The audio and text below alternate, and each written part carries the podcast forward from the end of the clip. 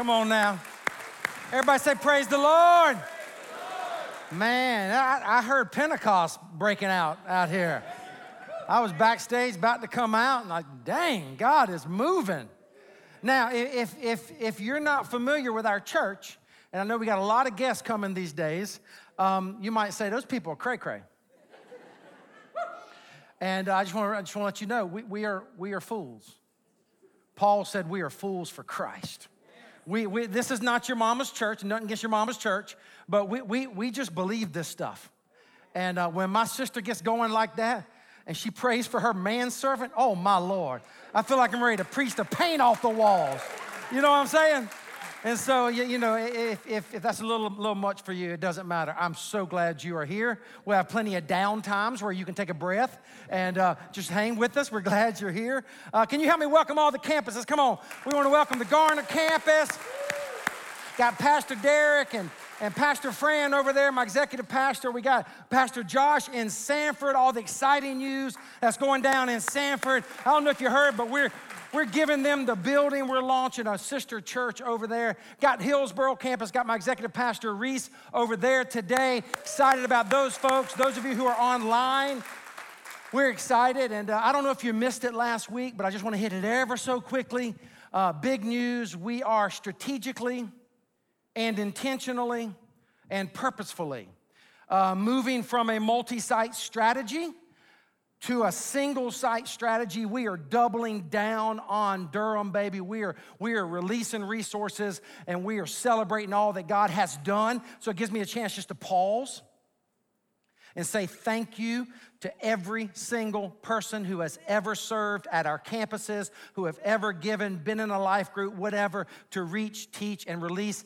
It was not in vain. God moved, and we saw thousands of people at those campuses to get saved and discipled and released. And we're just so, so grateful for what God did. But we're also very, very excited to welcome some of those folks back to Durham. Some are going to go online, and we are just fired up about the season that we are in. If you weren't here last week, I won't camp out on it much, but I gave four quick reasons.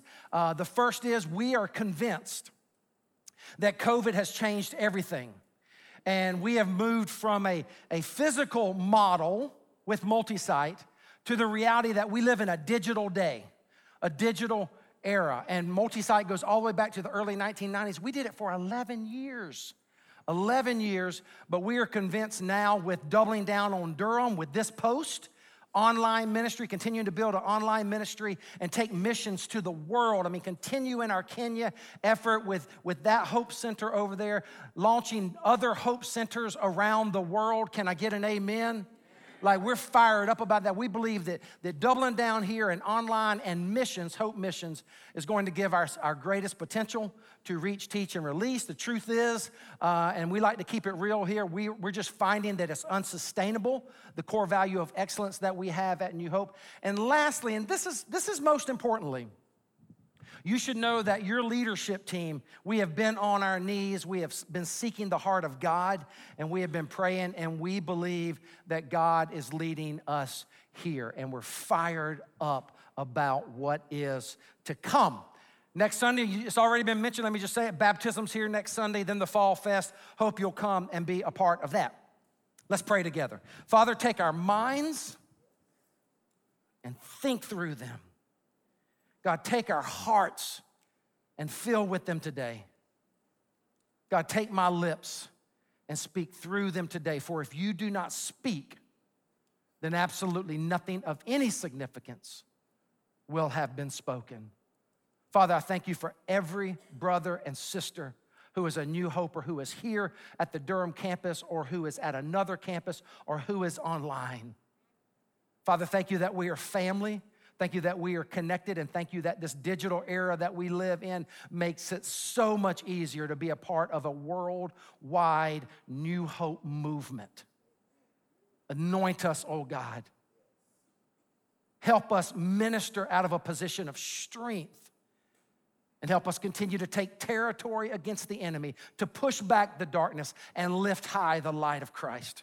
We love you today and we pray it all in Jesus' name. And all of God's people said, So go ahead and open up your Bibles to Exodus 14. If you brought your Bibles, you can grab it on your phone, whatever the case may be. If you're new here, uh, we've, we've been in a series called Red Sea Rules. And we're, we're in week five. And so we have covered four Red Sea rules straight from Exodus 14. I mean, we have been mining this passage for gold for the last four weeks. And I said this a few times, but I just want to I just want to camp out on it for just a moment. This has been a series that that holds in tension the sovereignty of God and the suffering of God's people. Everybody say sovereignty. Everybody say suffering.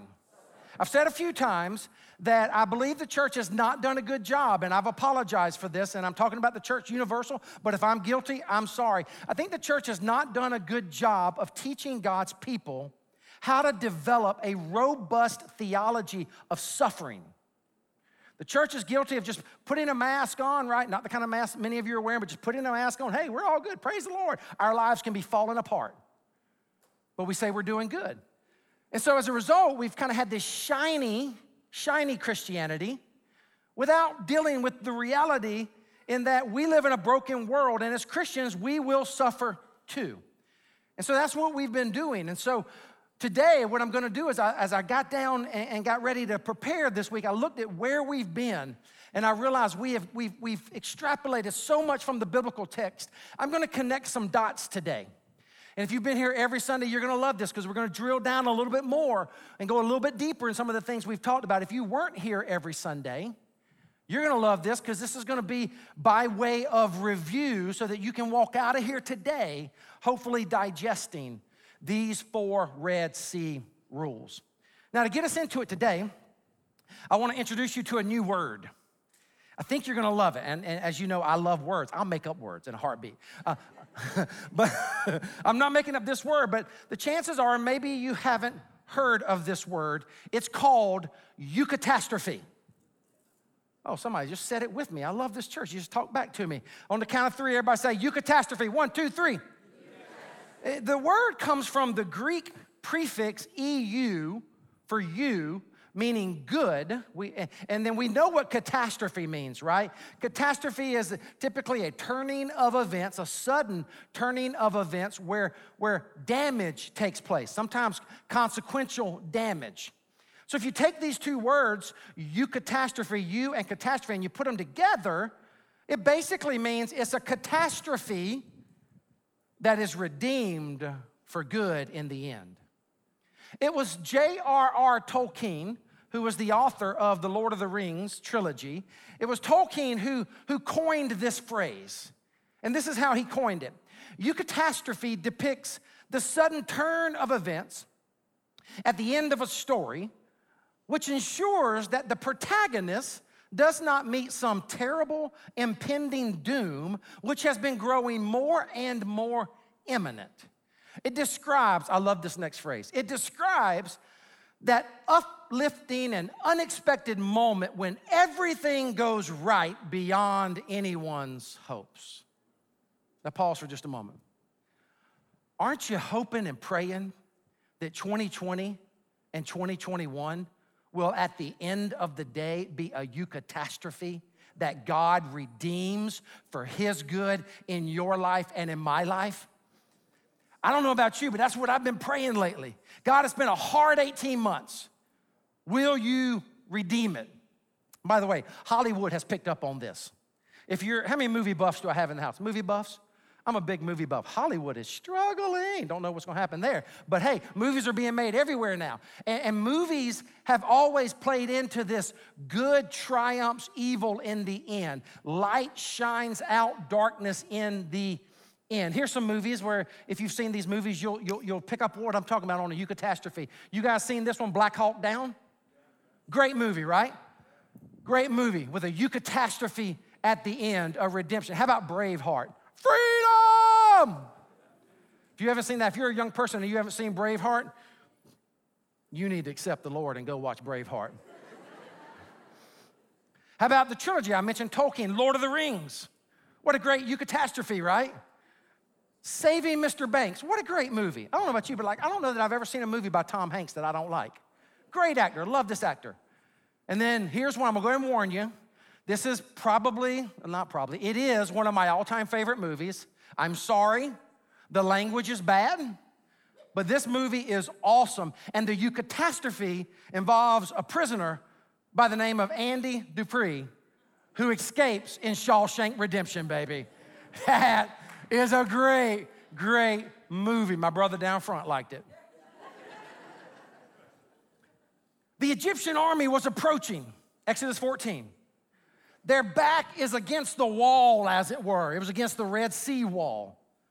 Pharaoh and the Egyptians are charging at them. They are in a tough, tough situation. God redeems it as we've discussed in the last four weeks. And from this text, we can pull so much biblical truth. I mean, enough to last us for the next year. So let's go get this. If you were here week one, this was the rule that we covered week one. Everybody read it out loud together with me. Ready? Go. A critical part of maturing as a follower of Jesus is realizing that God means for me to be right where I am at this moment in time. Now, guys, that's a game changer. What that gives you is great comfort and confidence that nothing happens outside of the sovereign control of God. God either sends us into hard times, or as one scholar has said, God has bound himself to our free will. He has given us free will, and therefore he allows us to enter into hard times. The, the verse of scripture that we camped out on that day was verses 1 and 2 of chapter 14. Then the Lord said to Moses, Tell the Israelites to turn back and encamp near Pi Hahiroth. Between Migdol and the sea, they are to encamp by the sea directly opposite of Baal Zephon. To which many of you would say, So what? What does that mean to me? If you, if you look at a map of the Holy Land, they were up in bondage with Egypt. Their destination was the Holy Land, the Promised Land. All they had to do was go straight across but instead, God sent them, I'll say it, on a wild goose chase where they had to go down to the banks of the Red Sea, get in a mess, a trouble, if you will, where God was going to deliver this eucatastrophe and redeem their story. It would be, it would be as if you and I were together later today and we said, hey, let's go visit, I don't know, let's go visit the Garner campus. And you said, cool. I said, you drive. And you said, cool. You jumped in the driver's seat and we, we took off for Garner, or so I thought. And you decided to go by Sanford to get to Garner. Say, what? Or I'd say, let's go to the Hillsborough campus. And we know where that is, right? Right now, 40, piece of cake.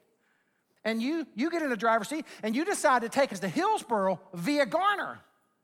It's the opposite way down 40.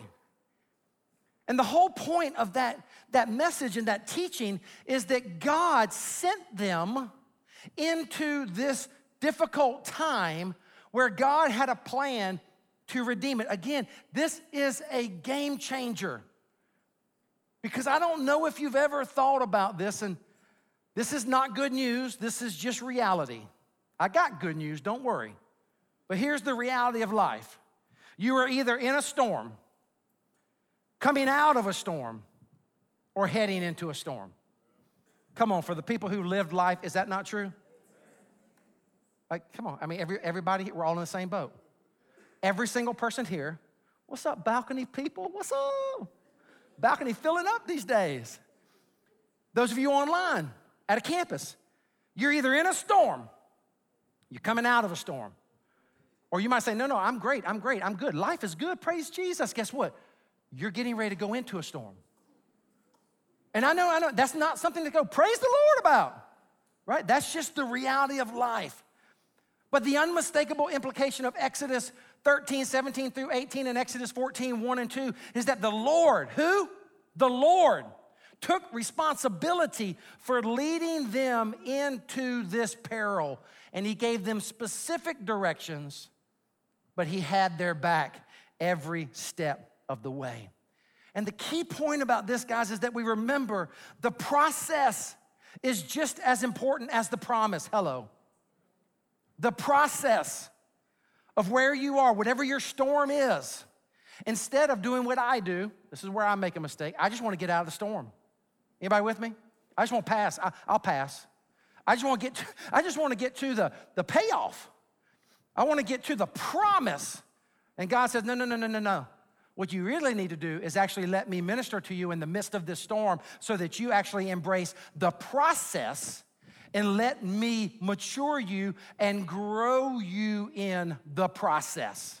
I say it like this in my notes We cannot experience the promises of God, hello, without enduring the processes of God. So instead of you and I just wanting to get out of 2020 and now 2021, and I think we are coming out, praise God. I see us returning more and more to some normalcy in our world. But the question we should be asking ourselves is not, God, can you just get us out of this? But instead, God, what are you trying to teach me in the midst of this season? What are you trying to show me? How will this test become a testimony where my story gives praise and honor to your glory? Can I get an amen? That's week number one. Don't skip the process. Number two, you did so well last time, let's read it out loud. Go. God's past faithfulness is our anchor for future deliverance. This is the week that we had Pastor Clayton King here. And that brother, I love that brother. He can preach. He's going to become more of a regular teaching pastor here. So excited about his ministry among us. But what he did was, without saying it, he camped out on a very Pauline characteristic. What I mean by that is, this is what the Apostle Paul did in the New Testament all the time. And it's really good for us to remember this. Paul, when he would go through a storm or a hardship, he would look to the past faithfulness of God, and from that faithfulness, he would draw strength to make it through the current storm and know that God would see him through it again. Exodus 14, 4. Come on, let's read scripture together. Go. And I will harden Pharaoh's heart, and he will pursue them, but I will gain glory for myself through Pharaoh and all his army, and the Egyptians will know that I am the Lord. So, where's God been faithful in your life before? Just pause right there for a moment because I wish I could see on a screen all the thoughts in your mind right now. Like, like where's God most shown his faithfulness in your life? Maybe you go back to your childhood. Maybe you go back to meeting your spouse. Maybe you go back to when you had kids. Maybe you go back to something very, very recent. But this is when, when, when Pastor Clayton got up here and started teaching, this is when I knew, oh God, you, you really want to teach our church something about the meantime, about the in between time. Because between the promise and the payoff is the process, and the process is actually the point. Hello. If you skip the process, you won't ever get the payoff.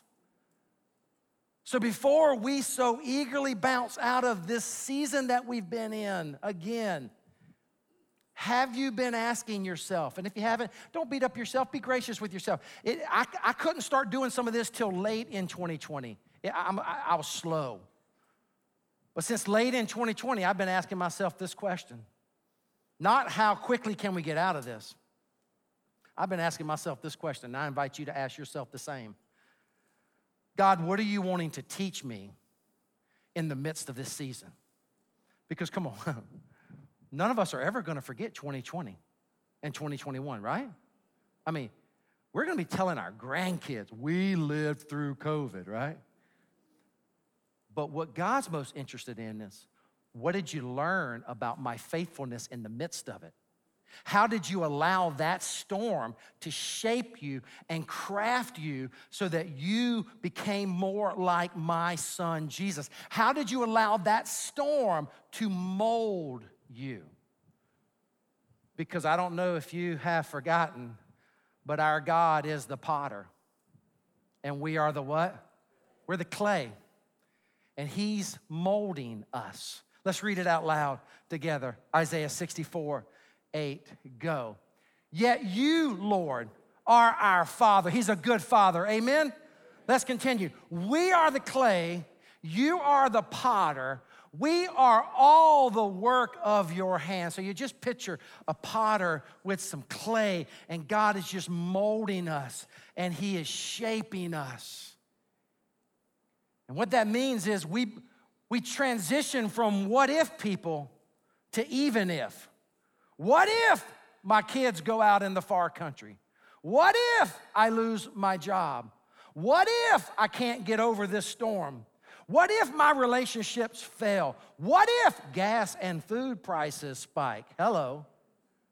What if, what if, what if we transition from being what if worried people who are always stressing out to even if?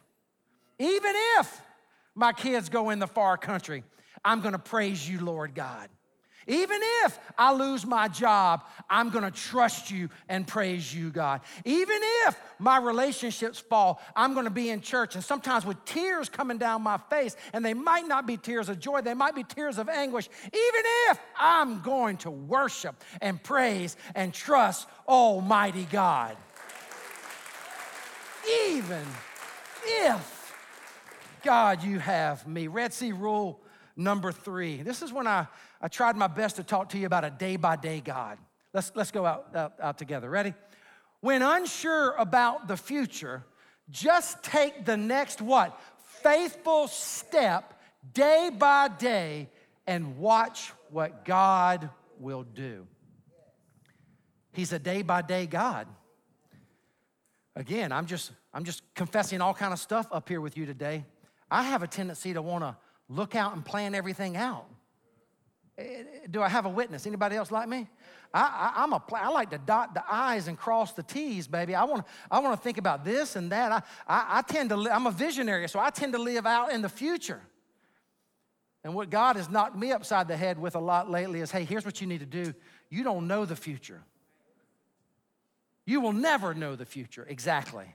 And you can plan to the best of your ability, but at the end of the day, you better trust you don't know the future, Benji, but you know who holds the future. So, what you better do is learn to trust me today. Today. Uh, we didn't really camp out on this any, but if you go back and read this part of scripture, this is where God started to provide their food day by day. How many of you have freezers at home? Now, now, now, be truthful, don't lie. You're in the house of the Lord. How many of you have a freezer on your refrigerator, but you also got a freezer in the garage where you be freezing everything, making sure you got food for the future, right? And guess what? I'm not, I'm not, I'm not convicting you like I do the same thing. But what's cool about this part of scripture is God would provide for them manna in the morning, bread, little bread wafers, if you will, manna in the morning, and quail at night. And guess what? He only provided enough for them for that day. And if they tried to store it up, you, you know you and I'd be over there. I'd, be, I'd be sticking me a wafer in my pocket. You know I would. If you did, you got in trouble, man. God said, No, no, no, I'm gonna give it to you today. And then what's so cool, God is so cool like this. On the, on the day before the Sabbath, when they weren't supposed to do anything, they're supposed to rest, God gave them enough for two days. He is a day by day God. Everybody say day by day. And in this scripture in Exodus 14, 13 and 14, I pointed out, and you can read it later, I pulled out four key truths. And I just want to repeat them real quickly. Day by day, God commands us, repeat after me do not fear, stand firm, be still, move on. Come on, everybody at all the campuses, those of you online, I don't care if your family thinks you're crazy because you're talking to yourself. Everybody together? Say after me. Do not fear. Do not fear. Stand, firm. Stand firm. Be, still, be still. And move on. move on. Now, we at Praise God is right. Leave those up there if you don't mind. For those of you who tend to be a little more lethargic, a little more complacent, you like the first three. But the fourth one is equally important. And those of you who have an action or a bias towards action, you like number four, but you don't care much about the first three. And you got to keep them all together. But it gives me a chance to say, especially for those of you who might be online or at the campuses, or maybe many of you in here, for some of you, it's time to move on. Some of you had, had great dreams before COVID, but you've put those on the back burner and you've stopped pursuing them. Somebody told me not long ago that they, they had started to, to actually start the very beginning, first part of the manuscript for a book. And they, they put it on the back burner for COVID. Maybe, maybe you're here and you're thinking about going back to school. You're going, you, you want to go get an education. But COVID sucker punched you like it sucker punched me, and, and you've just kind of gotten lethargic and, and you, haven't, you haven't done it. Maybe some of you are thinking about getting in the dating scene, but you're not sure where to start or how to begin. Some of you just need to move forward to actually start to develop again a bias towards action. It's biblical. Yes, we are to stand firm. Yes, we are not to fear God. Yes, we are to hear from God, but eventually we got to move on. Have you guys ever heard? my, my grandma had this on the wall. You guys ever heard the poem uh, Footprints in the Sand? It's, it's sweet. It's a sweet little poem. And um, it's a little syrupy sweet. And there's such, such great truth to it. But sometimes Christianity, man, Christians, we, we have been notorious for the, over the years to, to, to, to do some cheesy stuff. And if you got footprints on the sand in your house, again, my grandma did, and God bless my grandma and granddad. They're awesome Christians. My grandparents, when they got married, they bought two things. They bought a coffee pot and a Bible. Praise the Lord. That's too good. That's good stuff right there. I, I, can do all things through Christ and coffee. Can I get a witness? You know what I'm saying? That's what I say every morning. Um, but footprints in sand, you remember, have you ever heard of it? Give me show, give me show hands if you've, you've heard of footprints in the sand. Yeah, you probably, you probably seen it. it. goes like this. One night I dreamed a dream as I was walking along the beach with my Lord. Across the dark sky flashed scenes from my life. For each scene, I noticed two sets of footprints in the sand one belonging to me and one to my Lord. After the last scene of my life flashed before me, I looked back at the footprints in the sand. I noticed that at many times along the path of life, especially at the very lowest and saddest times, there was only one set of footprints. You can hear the author thinking, oh no, what happened? Right? This really troubled me, so I asked the Lord about it. Lord, you said, once I decided to follow you, you'd walk with me all the way. But I noticed that during the saddest and most troublesome times of my life, there was only one set of footprints. I don't understand why, when I needed you the most, you would leave me. He whispered, the Lord did. My precious child, I love you and will never leave you. Never, ever during your trials and testings, when you saw only one set of footprints, it was then that I carried you. How sweet. How syrupy sweet. Can I introduce you to another poem? It's not called footprints in the sand. It's called butt prints in the sand. If I'm lying, I'm dying. Butt print, we, we, we, even, we even got a graphic for you.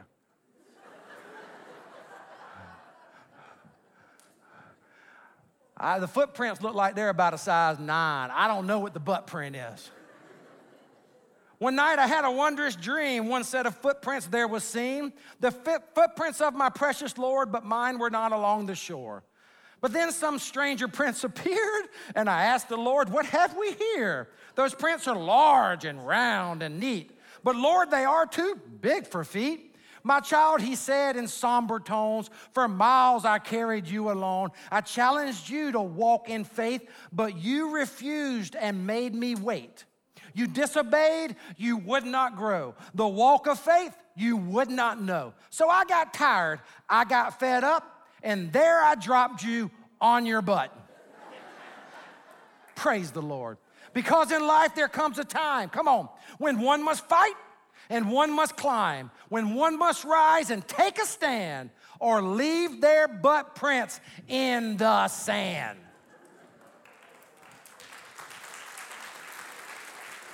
Now, some of you aren't even sure you should clap at that. Trust me. That's good theology. Trust me. Don't mishear me. There are times when God carries us, and I don't know about you, but like I don't, I wouldn't even be here today if God didn't carry me through some hard times. Thank, thank God that He carries us. Amen.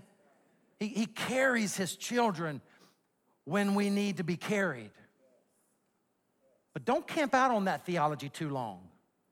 You need to know that after He carries us, there are times when God would say to every single person here, it's time for you to get up and move on. It's time for you to be a victor and not a victim. It's time for you to trust me and take a step of faith and know that I am with you and together we can do great things.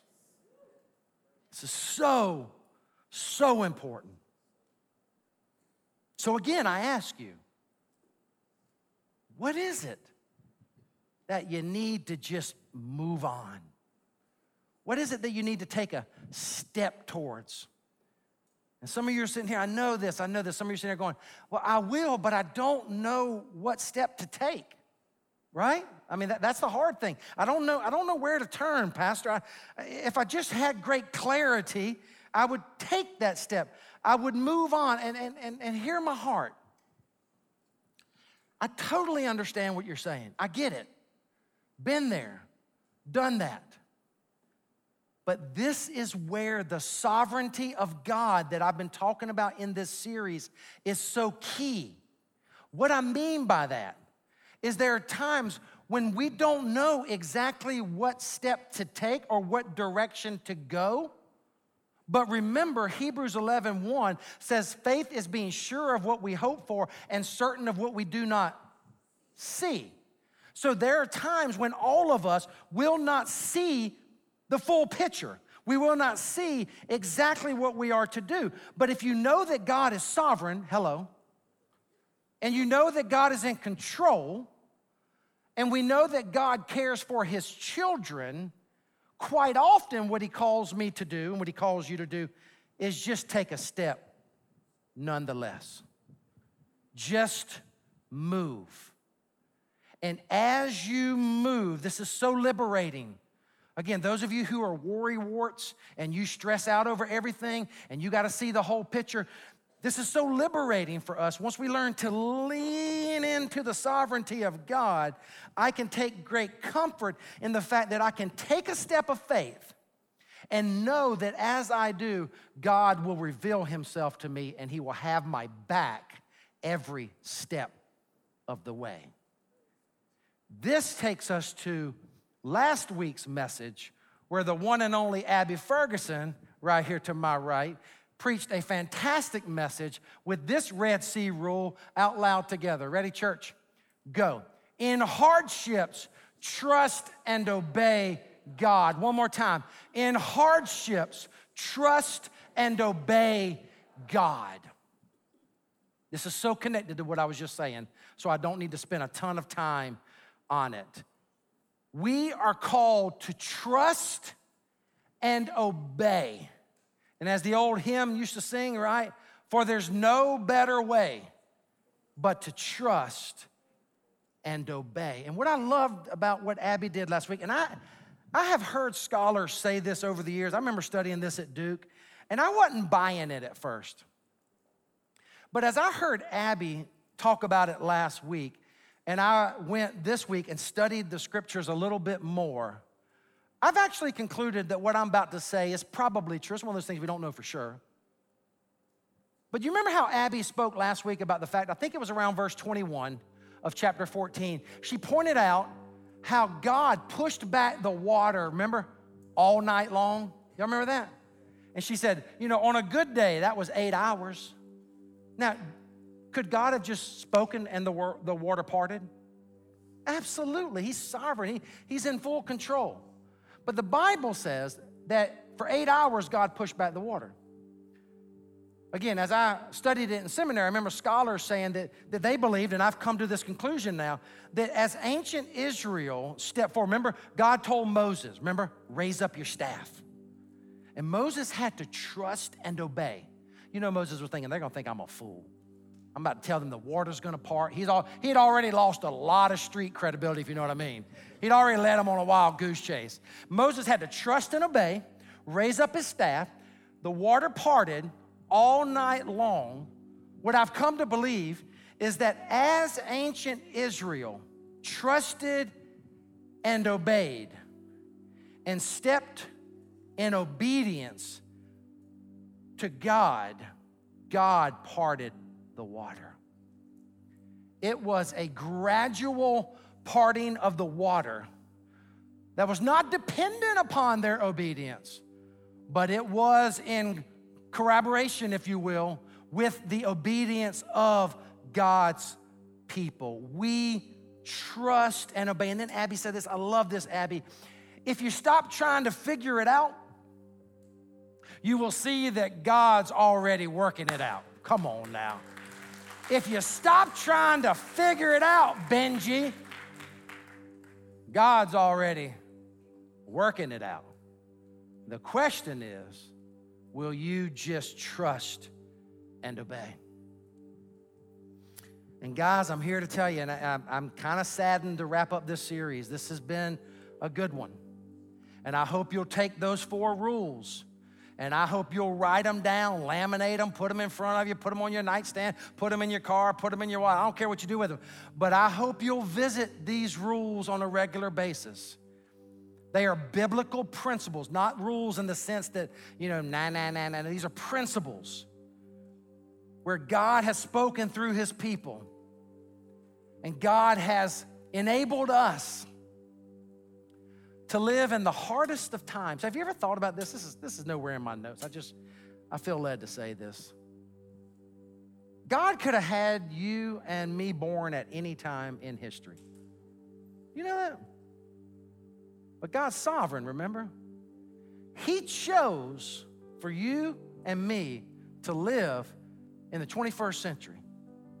And He chose that we would live in a time where we would go through the last 18 months that we have gone through, which tells me that He deemed us worthy to weather such a storm. And He is faithful.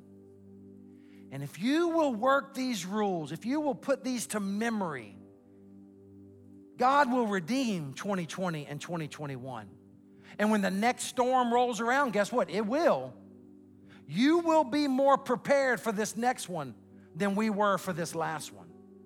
And you will be able to stand in the midst of it all and say, It is well with my soul. That's a song that we're going to do in just a moment. And, and, and, and you know that hymn. And we're going to couple it with the song Through It All. Through it all, God. Through the last 18 months, God.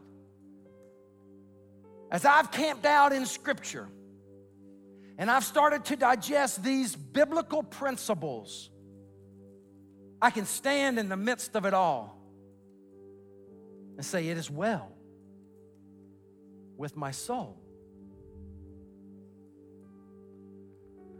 Just feel led to say right now. And if when we stand up to sing, it is not well with your soul, borrow some of my faith and sing it nonetheless. Stand up and speak it into existence. God, I'm dying over here. I don't even know that I can get up out of bed tomorrow. My relationships are broken. I don't know about my job. I look at the news and I see how broken this world is. But God, I'm going to trust you. But God, I'm going to believe that you are still the God of the eucatastrophe. You see, the beautiful thing about Christianity, since I've already talked about it sometimes being cheesy, the beautiful thing about Christianity is that our faith is based upon the greatest eucatastrophe of all time. Hello. The greatest truth about Christianity is that we serve a God who is not insulated and, Im- and immune, if you will, from the hardships of life, but ours is a God who came among us 33 years and walked among us and showed us the way 2,000 years ago. And when it got to the end of his life, he looked at your sin and he looked at my sin and he looked at the brokenness of humanity. And he said, Someone has to pay their sin debt. And so on Thursday, he gathered with his disciples in an upper room, God in the flesh. You'd think he would, the sovereign one would say, Serve me, right? Serve me. I'm the king. No, no, no, no, no. He got down on his knees and he took the role of a servant and he washed their feet. That's John's telling of that night. Matthew, Mark, and Luke say that on that very night he also took a piece of bread and he broke it. And he said, This is my body, which is what? Broken for you. When the supper was over, he took a, a cup of wine. He said, This is the wine of the new covenant, my blood poured out for the forgiveness of your sins. Do this in remembrance of me. And when he left that night, we don't know exactly when it happened, but we know that sometime between Thursday night and Good Friday, they arrested him. They accused him. They beat him. They mocked him. They spit on him. They thrust a crown of thorns on his head. They spread wide his arms and they put nails and spikes in his hands and his feet. And they crucified him. And he hung on the cross on Good Friday for six long, agonizing hours. They took him down. They placed him in a borrowed tomb and they shut the door, and darkness permeated the planet. Saturday, it was silent. But again, we don't know exactly when. Oh, but sometime after Saturday midnight on Sunday morning, God took what seemed like the greatest catastrophe of all time and he redeemed it for his good and his glory. And he raised his son, Jesus Christ, from the dead, lifted him up, and said, If you believe in me, you too shall live, and your sins can be forgiven, and your life can be victorious, and you can know that it doesn't matter how bad it gets, with God on your side, it will be redeemed for good, and He will get glory through your story. Praise His holy name. So stand to your feet. We're going to sing in just a moment, but I want to I want to pray with us. All heads bowed, eyes closed. Oh, Father, thank you. Thank you for your church. Thank you that you gave birth to your church. Father, thank you for this series that we've been in. It has truly been inspired of you. And Father, I pray for every single person here today God, I know that there are pretty much two groups of people. There are those who can stand right now and they can declare, It is well. They've marinated in your word and your sovereignty, and, and they can declare, It is well, God. Though the world seems to be going to hell, it is well in my soul. Father, thank you for that. Thank you for this moment where we're, we're about to explode in worship and let you know that we trust you and we obey you, and it is well. But God, I don't ever want to be a church that practices some shiny form of Christianity, some, some plastic version, where we have to declare it is well when maybe it's not so well. So, Father, I pray for the woman or the man, the student, the child who is here.